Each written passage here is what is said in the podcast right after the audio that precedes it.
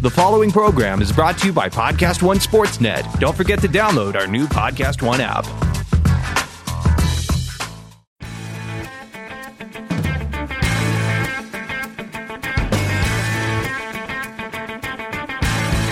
Hello, everyone, and welcome to the AP Top 25 College Football Podcast. I'm Ralph Russo, the college football writer with the Associated Press. My guest this week is Andy Staples of Sports Illustrated. We will preview championship weekend, talk about the coaching carousel. Mack Brown is back at North Carolina. And of course, we'll talk Ohio State or Oklahoma, the selection committee's tough choice. Now, we are recording this before this week's rankings come out. So a lot of it will be projecting ahead without knowing what the selection committee does on Tuesday night. However, I think we cover all the angles. Thanks again for listening to the AP Top 25 College Football Podcast. You can now find us on Podcast One. You can still find us on Apple Podcasts. Please subscribe, and if so inclined, give us a good review. And as usual, you can go to collegefootball.ap.org where you can read all of AP's coverage. And away we go. This week on the podcast, we have the great Andy Staples from Sports Illustrated. Are we colleagues now too? Like we go because we both have like the XM stuff, you Sirius XM, but like you're like a full time. Well, you got to learn to say the company's name right first. Yeah, yeah. Sirius they, X. They, they frown on saying it incorrectly. yeah, we. But you're but you actually work at Sirius X or with Sirius well, I, XM. I have the same time. deal you have. Yeah, but you just are on the but just, you're on the radio a lot more often. yeah. No, but that that will change too because you're on the radio about as much as I was when I started. So you but, see how that uh, evolves. Here's my theory though. At some point, like all of us who sort of work doing this similar job for different companies will actually be colleagues. At some point, there'll be so many side gigs and sharing content deals that we'll all really be oh, working oh, for the same company. Absolutely. Sometimes, sometimes I see videos I do for SI show up on websites. I'm like, wait, wait, wait I don't work there. What? Why?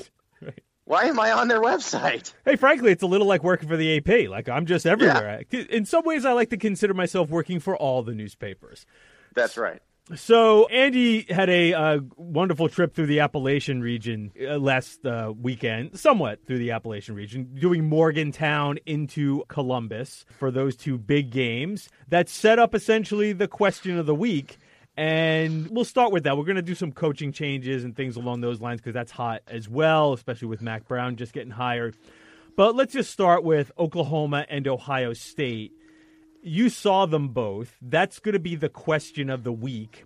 And maybe it turns out to be the big question for the selection committee on Sunday. We're taping this before the rankings come out. How do you think this will ultimately play out if they both win? Forget about I'm what actually the, forget about what actually, the committee says tonight. I'm actually writing about all the different scenarios that could happen because I, I think it's conditional based on how these games go. Um, I think the status quo would be if Alabama wins, if Ohio State wins, but not super impressively, not just you know blowing the doors off of Northwestern the way that they did Wisconsin in 2014, and if Oklahoma wins, also not super impressively, uh, that Oklahoma would get in, you know, slight edge over Ohio State. If Oklahoma crushes Texas, Oklahoma's in, uh, no matter what Ohio State does. But then, then you also have the scenario: what if Georgia beats Alabama? and then neither one of Oklahoma or Ohio State are getting in. Yeah, you don't think so either. I, I, would. I think when it was Michigan sitting there with the possibility of twelve and one, having beat Ohio State, I was a little more skeptical about the idea that Alabama could lose and get in. I thought that that would be dicey. But with these two teams, I almost imagine the committee might look for an out, and Alabama at twelve. I don't, I don't think it out. would be much of a choice for them. I yeah. don't think there would even be much conversation about it. Yeah, I mean, li- they, listen, they would have the same record. They would be twelve and one, and you'd have these two flawed teams sitting in front of you. So it's not just a matter of who wins these games, but how they play out. Yeah, I mean that that's it. And for Ohio State, if you can if you can replicate your performance from the Michigan game against Northwestern it will be a very lopsided score. And you know what? It may convince the committee that your ceiling is higher than Oklahoma's ceiling. And that's what happened in 2014. You know, you had TCU, Baylor, and Ohio State. And with Ohio State, it was a little bit different question then because they weren't as flawed necessarily as this team, but JT Barrett had just gotten hurt. How would they look with Cardale Jones at quarterback? They answered the question emphatically, and the committee goes, okay, who's a better chance of beating Alabama? Those guys or Baylor and TCU? Well, it was the easy answer. It was Ohio State, who actually did beat Alabama. I also thought that year the committee was looking for an out. That they weren't thrilled with either TCU or, or the or the, the no, and it didn't help that the Big Twelve didn't name Baylor the champion like they should have. Well, but the dynamic was we liked TCU better. Baylor played this awful well, the schedule, was stupid and about Baylor that the whole beat way anyway. TCU. Right? Yeah, but Baylor Baylor beat TCU. You know why that happened, Ralph? Do you remember when the first ranking came out that year? It came out a little early that year. it was it? it was the Tuesday after Baylor lost to West Virginia. Oh, right. So the freshest right. thing in their mind was Baylor losing to West Virginia, and that put Baylor behind TCU the whole time. Right. And they never corrected until the last week when they realized, wait a second, they have the same record. They're basically the same team, and one of them won head to head. Right. But Baylor played such a miserable non-conference schedule that, that right. year. I think they were trying to sort of hold yeah, Baylor TCU accountable. Had played mighty Minnesota. You know, you know, but at least they tried. Eh, eh, you know, like and, and Baylor had been had played such a terrible non-conference schedule. I think they were trying to hold them accountable for that, and then realized at the end, oh, we can't do that. Like we have to put the team that won the game ahead. Yes, but we have which, this which nice Ohio State because it because then you had TCU dropping from three to six, yeah, out, right. and and Ohio State jumping in, and it just it caused an existential crisis in the Big Twelve. So you mentioned ceiling for this Ohio State team, and that's where I've sort of like been on with people on Twitter because I've sort of played out. Listen, I think that if things play out according to chalk, that Ohio State will get in because I see Ohio State as having. Mm-hmm I, a, win, a win over top. Well, let, let, me let me let me explain. A win over okay. top ten Michigan, a win mm. over what will most likely be top twelve or thirteen Penn State, and o- Oklahoma won't have any of that. But Ohio State also has the awful loss, and that's what kept them out last year. So I see the resume deal is more about Ohio State's resume. We kind of know what Oklahoma is, but there's a lot of variance in Ohio see, State, that, and that, where's the committee the land? If Ohio State does not replicate what it did last week, Oklahoma will get in because you know what you're going to get with Oklahoma. I so, also think that Oklahoma gives the better, like regardless of what happens this week, that Oklahoma actually gives the better chance of beating Alabama. I, I think. I, I, I, think the Ohio State team we saw Saturday, if it is possible to duplicate, right. it has a better shot of beating Alabama than Oklahoma does, just because it can. It has the potential to play better on defense. Yeah. Oklahoma's defense is what it is and will always be what it is. But you but could also make the argument Oklahoma's offense being able to score mm-hmm. in Alabama, right. and therefore making it a little more interesting than say the Alabama LSU game where LSU just could not score. Right. Right, and I think Oklahoma's offense might actually be the best offense in the country. Or, or it is, it, yeah. it is, and and Kyler Murray is amazing, and their receivers are good, and their running game is very good. So, yeah, I, I think Oklahoma would would get the nod just based on its consistency. You know what you're going to get. Let's say Ohio State looks like it looked against Maryland and you know some of the other teams that that it kind of stroked Nebraska. That team gets destroyed by Alabama. Mm-hmm. Just destroyed. Oklahoma has you know what they're going to look like. You know how they're going to play. They're probably going to lose. Alabama might score 80, but Oklahoma might score 50. Yeah, no, no doubt. Oklahoma will score points against literally any team in the country. I would be surprised that they could get held under thirty. I mean, by I, anybody. I, I actually think Alabama could score hundred on Oklahoma's defense if if the circumstances were right. And somebody will say, "Well, listen, Army held Oklahoma, but that's a completely different animal, right? Like Alabama is not that's, going that's to play like to, Army. Yeah, that's choosing to take the air out of the ball. Alabama doesn't do that until the third quarter. Right. Right. Right. Which they could if they have a, a, a, three touchdown lead. He doesn't usually run up the score on people, so right. I doubt. But I'm saying if they wanted to, if they wanted to leave their starters in, mm-hmm. you could probably see them score 100. Might be, and if if Oklahoma pushes them to, maybe they have. Yes, you know, if Oklahoma keeps scoring, right, then it's going to get nasty. So that's where we're going to land. there. There's another interesting part that's sort of playing out. I don't know how much you've looked at the sort of the back end of these bowl games of this New Year's Six situation with Washington State. I think that's the interesting thing. And again, we're recording this before the rankings come out tonight. In some ways, that might even be more interesting than the Oklahoma Ohio State thing because Oklahoma, Ohio State, and Georgia that will all play out. These other teams are done playing. Like I'm, I'm interested to know if like Washington State's going to be ranked high enough to get in. If it will be four SEC teams. Have you glanced at that at all? A little bit. Now here, here's the thing. There's not a lot of spots. Mm-hmm. You know, there's three spots. Because it, it, especially if Oklahoma gets in, because that forces the Sugar Bowl to take another, take Big, another 12 Big 12 team. team. So that takes a sort of an at-large spot off the board, so to speak. Yeah, yeah. It's it's going to be it's going to be pretty interesting because, uh, you know, I think Michigan's going to get one. Mm-hmm. So we, are pretty sure on that. Um, I guess Florida gets one now. I think I think they you got to go LSU and they have the same record, right? So and that means you think LSU has but, to get but one. But Georgia's going to get one too if they lose, right? Right on Saturday. So I think that would be it for the SEC.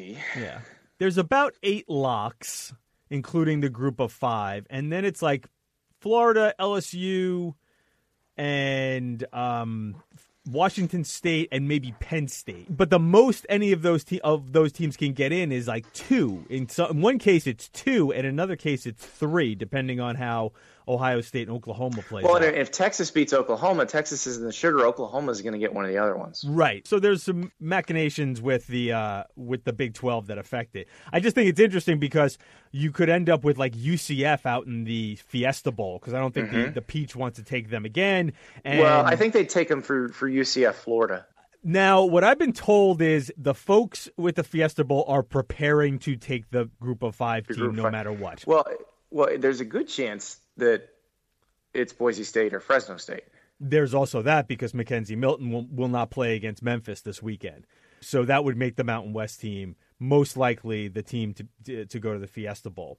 Interesting on the back end. So the the playoff will work itself out again, you think Oklahoma ultimately. I tend to think Ohio State ultimately. I kind of would be fine with whatever. This is definitely not a hill I'm going to die on. This yeah, I, I, think there's more scenarios that put Oklahoma in. I think there's one really specific one that puts Ohio State in. I will or, say, or, well, I'm sorry, there's two.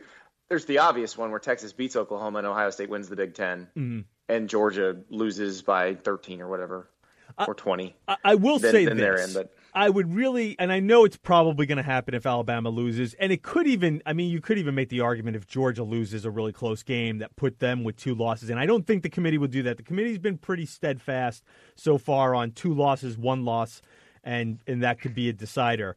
But one of the things that will bother me if you have two SEC teams again is the fact that they've played each other. Like you didn't have that last year, and I don't know if it's fair to I don't Georgia. care about rematches if they're the I, two I, best. I know you best. don't, but I do. I don't. I don't think it's fair to Georgia that it would have to play Alabama again, and you split, and Alabama wins the national title. It's not about fair. It's not feelings ball. It's football. Eh, eh, don't don't, don't call me a snowflake. Uh, no, no, but it's not. It's not fair. I mean, but it doesn't matter. But see, I think it does in matter. the playoffs in every sport. Yeah, but this isn't like all the other sports. Like we're we're having this this yeah, but if you're going to have contrived a playoff, playoff, you accept the possibility of rematches. It's just part of the deal. Yeah, I, I, don't like it. I, I hate it to death. I don't think it's fair to the team that wins the, the that game. I didn't think it was fair to LSU. You're so good, win it again. No, Ralph, you know I have a you, you, know I have a vested personal interest in this particular scenario. I, I generally from, from uh, my freshman year of college. I, I totally got you. I yes, I, I absolutely agree. Because there was a team that beat another team, and the team that lost the regular season game knew it would blow the doors off that team if they played again. Right, right. And and, and for those who don't for those who don't know by now, uh, Andy was a walk on for the Florida Gators uh, when they won the national title and beat Florida State. Yeah, if you can't handle it, if if you're not good enough to beat them again, probably not good enough to be the national champion either. No. all right, let's go to coaches. Well, actually, let's do this. Let's take a quick break on the AP Top 25 College Football Podcast. I'm Ralph Russo. I'm talking to Andy Staples from SI. We will be back in just a moment. And we're back on the AP Top 25 College Football Podcast. I'm talking with Andy Staples today. I'm Ralph Russo you know, we talked a lot about the playoff. Let's talk about some coaching deals. We've already had a couple of vacancies fill, and do so with guys who a few years ago I wrote a story about how guys like Les Miles and Mack Brown were having a hard time getting back in the business because everybody wanted to hire young up and coming coaches. And now Les Miles and Mack Brown are back on the sidelines. Mack Brown got officially announced today with North Carolina, Les Miles at Kansas. Is this anything more than sort of an anomaly between two schools with high profile guys? Is this the start of a trend that maybe started with Herman Edwards? What do you make of this? I, I think it's the expendables come to coaching. I cannot wait for offensive analyst Helen Mirren. I'm so excited. no, I, I, I, just I think there are two different situations at Kansas and at, at North Carolina. I think at Kansas you didn't have a whole lot of sitting head coaches that wanted that job. Mm-hmm. So they may have cast about a little bit and, and seen, you know what, this might be our best option to have a pop and a splash and somebody people know. And Les obviously wanted a job. So that's what they did. I don't think it's going to work, but they got somebody they knew and, and that people knew. North Carolina, I kind of wonder how much did it have to do with you had to pay Larry Fedora 12 million bucks and anybody you wanted was going to cost you more. Any anybody who's sitting there as a head coach now is going to cost even more. That's the thing I'm I'm wondering about. Did did they make this decision to avoid having to pay another buyout? Because Mack Brown doesn't have a buyout. ESPN's not charging him to, to hire Mack Brown. So I don't know. I now I, I look at Mack and Les a little bit differently because you look at the end of Mack's tenure at Texas he was willing to try new things. He was trying to fix the problems. Les never tried to fix the problems. Mack, though, while trying to fix the problems, never actually fixed them. And so I do wonder how he will fare in the modern game. The one similarity I think I see here is the idea that an AD, and the, the phrase I've been using a lot is, I just need someone to make the trains run on time right? Mm-hmm. I, I don't want to hire somebody and hope that he can handle my Power Five job. I want to have a guy who has done this job. Yeah, and, but if he doesn't win, you're still both getting fired. I, I don't get it. Oh, I don't like, necessarily I would, agree I with it. I would hire the person who I think would win the most games. Well, but no, that's but, who I would hire. But, but I have, I think that that's what Jeff Long thinks that Les Miles is more capable of winning. Listen, they know they're not competing for a national championship. I think he thinks, well, if I bring Les Miles in here, I will have competence, right? I will have a level of competence that will make me competitive for bowl games and maybe better than Kansas State, which is going through a transition. And, you know, eventually Matt Campbell will leave Iowa, so I can be better than Iowa State. Like, I can have some competence here, and I'm not coaching up a guy who has never been a Power Five head coach in the Big 12. I sense a little of that with Mack and North Carolina in that, hey, listen, we can't have two and 10. Like I can't deal with volatility like that. Just right. Me... I'd rather have I'd rather have seven and six than two and ten. If I can have an, an endless stream of like six to eight wins, but North Carolina is in the Carolina. ACC Coastal. They can do better than seven and six. You hire the right coach in the ACC Coastal, mm-hmm. you can dominate that division. Can I also posit this theory about maybe why Mack, as soon as Fedora won 11 games, he was looking to get out of there. Right. And, and, I do wonder if like if there's a sense with Bubba Cunningham and Mack, like, listen, I'll bring him in here. He's not going anywhere. Again, he'll get the trains to run on. Also, time. not a reason you hire somebody. I, I'm not saying it is, but I'm saying this is why I think this may have happened. This is. I know, know it, it ADs make impulsive decisions all the time. If you're looking at it because you don't think the person will leave, those are terrible reasons to hire someone. Right. Terrible reasons. Right. But I think those might be the reasons to the hire. The only reason that matters is you hire the person who you think will win the most games. Yeah, and, and listen, I, I, I know there was already well, you know, Mack's going to bring. First of all, Cliff Kingsbury is going to make a mint if as many people who who say they want to bring Cliff Kingsbury in, oh, yeah, actually want to make bring Cliff Cliff Kingsbury in. The best thing to happen to Cliff Kingsbury oh. is that he got fired at Texas. Well, Tech. and, and you know, he there's no mitigation in his deal right. Texas Tech. He right. gets the money from Texas Tech, which is about four and a half, five, right? Job. Yeah, something like that, right? So, yeah, he's he's very in demand right now. I wouldn't be shocked if he's in demand in the NFL too.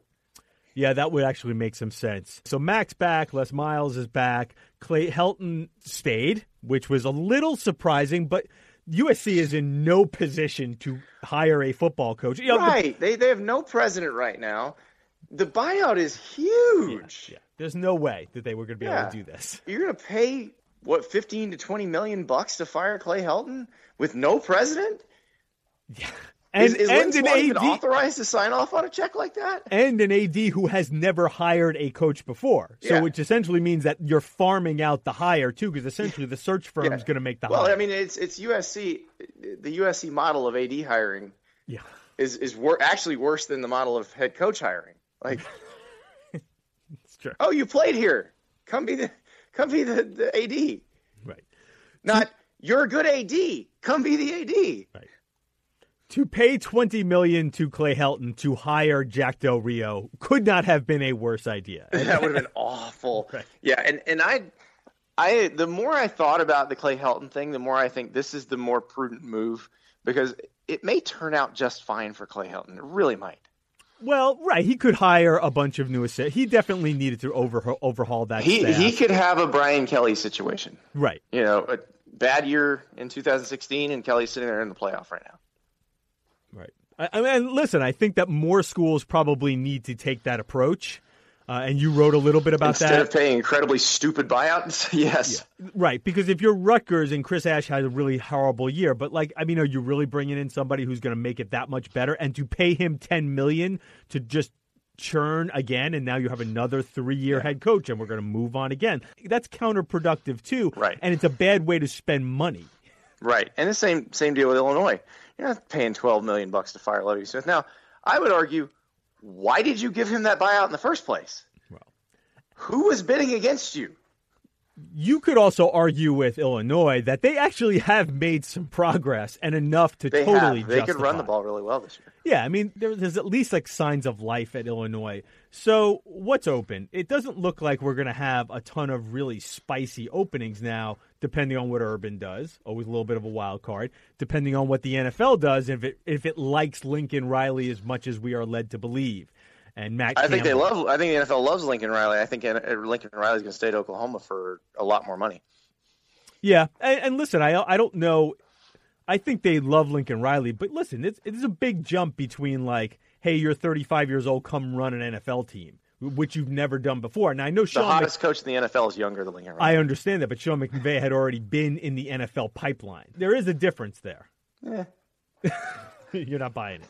Nope. I also don't think Lincoln Riley's going to the NFL. So Well, the, the thing that I think a lot of college coaches have learned over the last few years is that, and I've had a couple of college coaches tell me this, not all NFL jobs are the same. Exactly, exactly. Now the one that that would be interesting is is if the Cowboys open and they go after Lincoln Riley because he's from Texas. It's I mean that is the the Cadillac job, but again he can he can go talk to a former Cowboys coach right down the street. It works. I, I, I love the idea of Jerry possibly hiring another Oklahoma coach. By the way, I just I mean I know Oklahoma fans don't like it, but I just love the idea of Jerry just going like, man, you know what? I'm just gonna get the guy down the road. Uh, Barry'd tell Lincoln not to take it though. Would uh, do you think the Matt Campbell NFL stuff is serious? I mean, that's the type of guy I, I wouldn't mind having because he does run a modern offense, but does care about defense. I mean, that, that seems that seems like the right kind of fit. But I think if something were to go down at Ohio State, that's where he would go. I believe that as well. I believe he would walk there backwards in through snow. And if that happened, and, and I don't know if it's going to happen because Urban Meyer seemed just fine when I saw him yesterday. Um, He seemed But- great on Saturday. exactly. So, uh, you know, we, we don't know what's going to happen there. But but if it all happened that way, if I were Iowa State, I would just call Jason Candle at Toledo and be like, "Come on, let's do the same thing. Let's do." it." Yeah, no, that that makes sense. Unless somebody gets the candle. It'd be like when first. Cincinnati kept hiring Central Michigan's coach. Well, here's the interesting thing though about what could happen in this cycle because like Urban's not going anywhere anytime soon, right? I mean, i i- even if Urban at the end of I mean, I guess if they lost the Big 10 championship game. In other words, the thing that things that are going to play out will probably prevent any word on Urban until later. Obviously, Well, if it- the NFL the- comes I don't know uh, because with the with signing day being three weeks from now, we'll get word word one way or the other Okay, pretty that's quickly. true. And my guess is it's He's not going anywhere. Yeah, uh, but so. the NFL thing is a different dynamic because NFL right. coaches don't start hi- NFL doesn't start hiring coaches until January, January. and yeah. that throws things off a little bit. Let me talk to you about Brohm for a second here because you know he certainly sounded like a guy who didn't want to go. I'm a little surprised. Money kind of can change everything. Honestly, I haven't had a chance to look into it over the last 24 hours, so I don't really know anymore where it stands. Do you think that Louisville is actually going to have to find a plan B here? I mean, their, their plan Bs should be pretty easy. There's a it's lot Neal of Brown. good plan Bs. You hire Neal Brown. That that's the plan B. If you're looking for someone who'd be a perfect fit there, you hire Neal Brown. And he would but, be an easy guy to get. Yeah, he's at Troy. He's from Kentucky. I mm-hmm. realize he he played and coached at Kentucky, your rival, but he understands the state. Mm-hmm. He understands recruiting in the South. That's an easy one. If if Brohm says Brohm's the easy first choice, mm-hmm. and if he says no, Brown's the easy second choice. Right. So Louisville should be pretty well set. I keep hearing that Rick George wants to make a splash out of Colorado. Do you have any idea what that means? I don't know. I mean, I do know that that one of their all-time great backs is now the offensive coordinator of the hottest offense in the NFL. Good point. Eric, Eric Bieniemy. Yeah. So I would consider that a splash if I was a Colorado fan.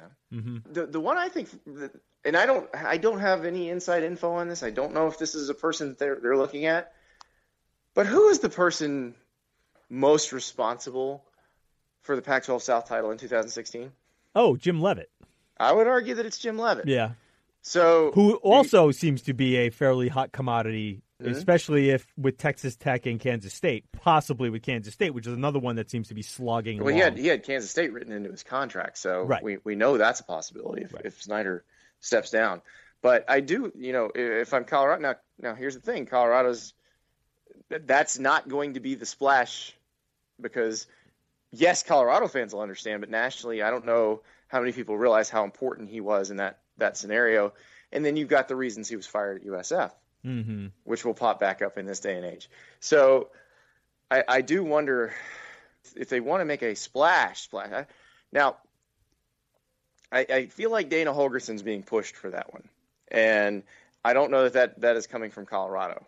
I do think if you're Holgorsen, after what happened the other night, you take stock and you say, am I ever going to be able to get it done here at West Virginia? Because this was the best team I, I could have had. I was trying to explain this to folks on Twitter on on Sunday. Like, why would Holgorsen leave for Texas Tech? Why would Holgorsen leave for Colorado? Those are not necessarily better jobs. To a certain degree, you want to reset your clock, right?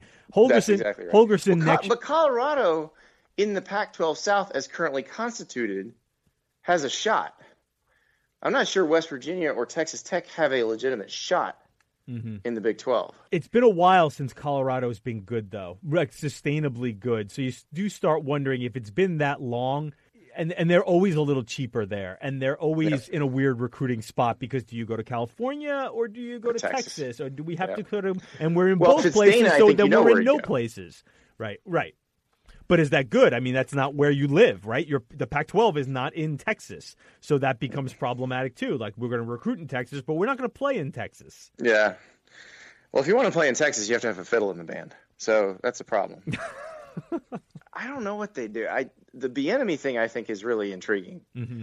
because everybody loves what Kansas City's doing on offense, and he is an, an all-time great at that school. Yeah, they love him. That would make some sense. So you like Oklahoma over Ohio State? I'm trying to think if there's any anywhere just, else. Just in terms of status here. quo, like I think we'll see.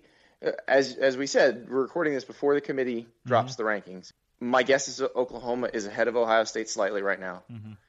and that if all goes status quo, they would stay that way. They would mm-hmm. stay ahead of them. Right. And we'll see what happens on on on Sunday eventually. It's championship weekend what's the most likely bomb that goes off? What's the one place where I mean there's only four or five teams that are really involved here. So is it Georgia beating Alabama? Is it Texas getting upsetting Oklahoma? It seems like a stretch for Northwestern, but you know, you know, I could see well, Ohio that's what, State That's why that egg. would be the bomb. Yeah, because, but you know, I don't. Northwestern beating Ohio State does not seem less likely than Georgia beating Alabama. okay, okay. This will, this will be our last topic.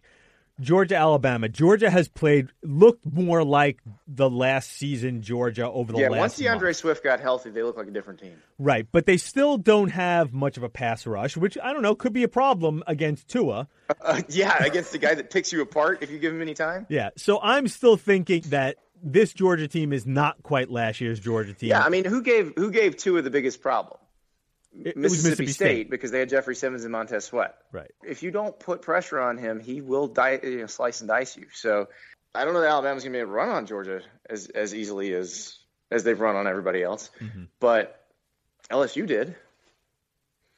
Yeah, no, LSU ran all over Georgia, but that that was odd. That was such an odd game. That is, that is a really freaky game, and the, the the more you watch, the more you just like, how did that happen? It How com- did any of that happen? it completely changed the entire narrative for the SEC because in actuality, there's not a whole lot of difference between all of the other SEC teams that are not Alabama and Georgia, but Right. that are pretty good. They're all the same. They're all within a point of each other. Take your Floridas, your Kentuckys, your A and M's, your Mississippi States. They're all the damn same thing. But because LSU pounded Georgia, we were led to believe LSU was different from the rest of those teams, but Yeah, they're not. let, let me ask you this, Ralph, because I, I hadn't really thought about this. So let's say Georgia had gone to Baton Rouge and won that game. Would it be a foregone conclusion that win or lose both teams from the SEC championship game are in the playoff right now? Hmm. Maybe rendering the biggest game of the year pointless. exactly. Uh, Well, I mean, for seeding. but- especially considering the way things played out with again because I think Michigan would have had a case because it was playing so well and it would have had the Ohio State win. I think Michigan was getting into a position before it completely crapped the bed to make the case that no, we deserve to be in over right, the our SEC only loss is on the road to another playoff team. Yeah, everything was Yeah. lining up well for Michigan to make that case. But with as the way things stand now, I think Alabama Georgia would have been for seeding if Georgia hadn't gotten blown out by LSU. Which I wonder what that would have done in terms of what the other conferences want out of the postseason. At that point, wouldn't it make the SEC also start going, wait a second, this is our big event and it doesn't mean anything? Like, Right. But know- what if it was for a home game in the playoff? no, I mean, that's certainly something. Listen, the SEC was never going to complain about getting two teams in. Well, no. Here's the thing: you don't have to worry about the SEC. They'll go. They'll go with the flow, whatever you want to do. Because the more you add, the more they think they'll get in. Right. But that also requires adding. Well, they, they aren't going to subtract. So But does adding immediately? Dan Wetzel wrote about this a little bit. Does adding immediately mean that you have to get rid of these conference? cha- I think it does. I think No, if you start not. adding, you have to get rid of these conference Nah. championship games. not as long as there's a home game at stake. But if you, I mean, love about just for the number of games. I mean, don't you have to look at it and say, listen, we're going to make some team play 16 games? They didn't care when they added the 12th regular season game, which was a complete cash grab. They could also care. get rid of the regular season game. If they make Which enough, won't if they make enough money, well, that's the thing though. You can never tell somebody we'll give you a whole bunch more money, but we're just going to take a little bit away.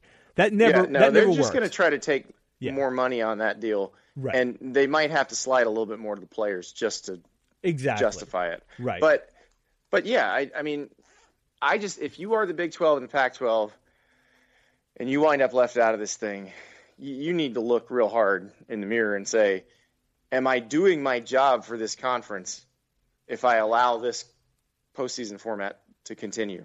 But my last thought on that is, I still don't think it will change within the 12 years of the contract. I don't think so either. Yeah. The only here here's what would make it change, and this is not the most far fetched scenario. In fact, uh, let, me, let me spin it out for you. Ohio State does not blow the doors off North, Northwestern. Ohio State looks like it looked against Nebraska and Maryland, but wins the game sloppily. Oklahoma plays an Oklahoma, te- uh, you know, plays an Oklahoma game, and they win 58 to 56. Georgia and Alabama play the 2012 game all over again, right down to the goal line stand at the end. The committee, with a bunch of really old coaches who value defense a lot more than they value offense, goes, Ohio State gives up too many big plays. Oklahoma can't play defense at all. Let's put the team with the defense in. So let's put Georgia and Alabama. hmm and Clemson and Notre Dame and three Power Five. Con- but yes, I think that could spark change. But I always that would spark change immediately. I don't think that's what's going to happen. But see, I don't that scenario I, would see, spark I, change. I don't think it can spark change immediately. Well, I think there's too much. That's, that's what I'm saying. There's too much. to- at to least into at least two years. By the time they get everybody in the same room, to t- plus I, I also think that there's not a lot of desire among some of these guys, and when I say guys, I mean the uh, commissioners, Commissioner. to do the work. I understand guys like Wetzel are It's very not dis- that much work. You go No, to Ritz Carlton, you talk for three hours. But there Who is some, but there is some work. I, I, I know folks like Dan and maybe even you to a certain degree, like sort of dismiss all the logistical things. Like yes, we do because for enough money, you can make all that happen. Yes, but you still have to get a lot of people on board, right? You still have to get a lot of people on board for the idea that we're going to play playoff games on campus in the middle of December. Like, No, there's a don't. lot of college. They're going to be thrilled to do it. but there's a lot of college presidents who are going to be like, "Wait a second, can we do this?" Uh, I, I think that it's all doable, but I think it takes a lot more work to get it done. That's my point. I, you covered all those meetings just like me. It's not work. no, it, there's yes, Sitting I- in a conference room at a luxury hotel, flapping your gums. That's not work. Well, to these guys, they think it's work because they have other things to do. They have, I mean, I know it sounds crazy because they have so many like assistant commissioners and associate commissioners that you sometimes you do wonder how much more work they actually have to do. But they think they have other things to do as opposed to just working on a playoff. I think the playoff will change when the if people it would change. benefit That's their what my conference my line has more, always been. The playoff they should do will the change. thing that would benefit their conference more. That's your job. Yeah. Your job is not protect the integrity of the regular season, blah blah blah, whatever. Your job is to do what benefits your conference the most. That's the job. One day, you and I maybe maybe we'll have those jobs. Who knows? You know, what do you think? I I could keep see you as a for the. Sun Belt job, and they keep not giving it to me. So. I could see you as a conference commissioner. Me not. I, I don't Oh think. well, it- I want the Sun Belt job because I, I want to go to all those Ritz Carltons and just sit there because nobody cares. Nobody care what I have to say. They're sitting in the back and playing my phone, eat off the buffet. Plus, Karl Bun- Benson would also always have these cool travel stories about because like the the Sun Belt is in some places that are tough to get to, so you have to like fly into one town and you drive to another. You get to Monroe, but for you that would be awesome because you could find every cool eatery along the way. Absolutely, I already found a good burger in Troy, Alabama, so I'm ready to go. There you go. We could have you uh, Lafayette, Monroe. You'll have you'll hit all those spots. You Oh, probably have been in 700 most of them already. Anyway, Andy Staples from Sports Illustrated from Sirius XM. Thank you so much for joining me today on the AP Top 25 College Football Podcast. My pleasure, Mr. Russo. See you soon, Andy. See ya. And now, three and out. First down. And this was a topic that we touched on during the segments with Andy, but we'll hit it again here. Dana Holgorsen's name popped up as a possible candidate for Texas Tech and Colorado, which seems at best a lateral move from West Virginia. So why leave West Virginia for a program like Texas Tech, which even under Mike Leach only won 10 games once, or Colorado, which has been lost in the weeds for several years, almost a decade now? Holgorsen's team is about to hit a rebuild as it will say goodbye to numerous excellent upperclassmen, most importantly, quarterback Will Grier. If you're Holgorsen, you can make the case that it's never going to get any better at West Virginia, so why not try something else where you can reset the clock on the goodwill instead of risking slipping to 6 and 6 next season at West Virginia and being in danger of being on the hot seat in 2020. Holgorsen's contract expires after the 2021 season. Not to mention, the relationship between Holgorsen and his AD has always been considered lukewarm at best. A move to Texas Tech or Colorado could land Holgorsen a six or maybe even a seven year deal, probably three seasons of leeway to rebuild at either of those places. Plus, at Texas Tech, he'd have a promising quarterback in Alan Bowman to work with, who's only a freshman. Do I think Holgorsen will leave West Virginia for Tech or Colorado? My guess would be no. But the reasoning behind it is pretty typical. It's the reasoning that a lot of coaches have to apply when considering whether it's time to move on. Second down. There will be at least four more bowl eligible teams than there are bowl spots this season. That could put two prominent teams in a bind. Independence, Army, and BYU are not contracted with a bowl this year. So they conceivably could be left out BYU has the benefit of a TV contract with ESPN, which owns and operates about a dozen games, so there's a good chance the network should be able to find a spot for the Cougars. Army doesn't have that. Army might need the Big 12 to get two teams in the New Year Six to open up a spot for the Cadets, who are on the verge of a second straight 10 win season. Third down. Arizona star receiver N'Keal Harry and Michigan stellar defensive tackle Rashan Gary both announced on Monday that they would declare for the NFL draft and enter it next season, foregoing their senior seasons. It used to be a rarity for players to announce before the bowls were played and the season was truly over. You have to wonder if either will play their team's bowl, especially Gary, who has been hampered by a shoulder injury for a chunk of this year.